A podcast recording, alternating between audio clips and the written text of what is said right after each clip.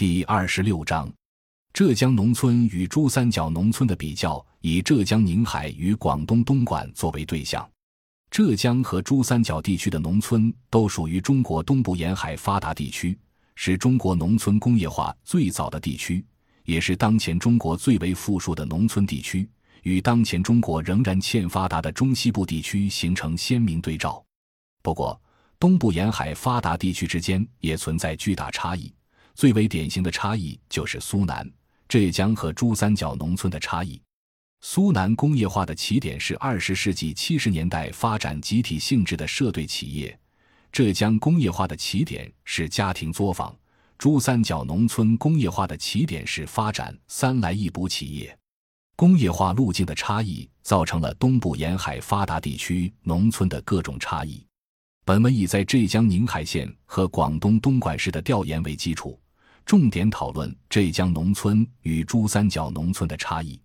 工业化路径，浙江和珠三角都属于中国经济最发达的东部沿海发达地区，都已经实现了农村工业化。不过，浙江农村工业化与珠三角农村工业化却有着完全不同的路径，这也是浙江农村与珠三角农村之间种种差异的基础性原因。浙江农村是从小商品市场和家庭作坊开始工业化的，基本模式是以建立面向全国的小商品市场为基础，农户利用家庭空间买一台机床开始加工，逐步扩大生产规模，从而发展出大量家庭经营基础上的民营企业。这个过程中，有远超过当前企业数量的浙江农户尝试过小作坊式的生产。只是绝大多数小作坊在还没有长大以前，就因受到市场冲击或生产经营没有跟上而倒闭了。只有少数既有生产经营能力又有市场机会的农户，逐渐创建了具有规模的民营企业。这些农户的收入达到百万、千万元，甚至上亿元。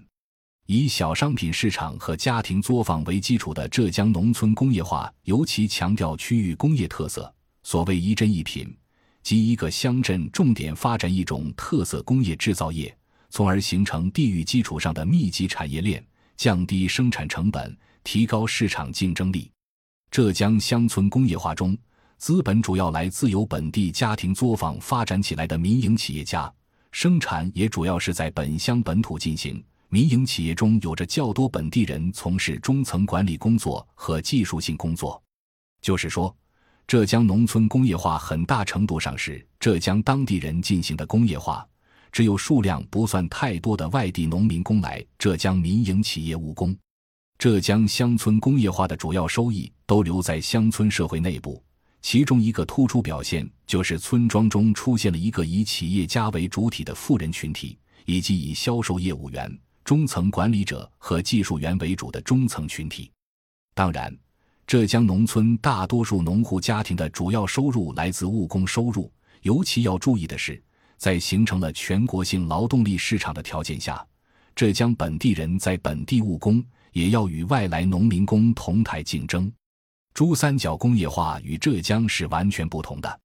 珠三角工业化是所谓四个轮子一起转，即县市、乡镇、村、组四级利用集体土地进行招商，三来一补。即来料加工、来件装配、来样加工和补偿贸易两头在外，即市场在外，原料在外。珠三角农村仅仅是三来一补企业的加工基地。本质上，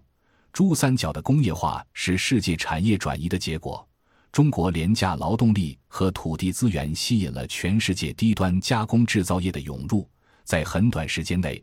珠三角土地上即布满了各种加工制造企业，成为世界工厂。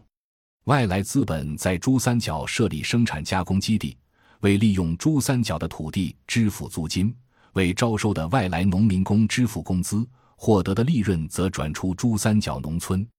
因此，在三大生产要素中，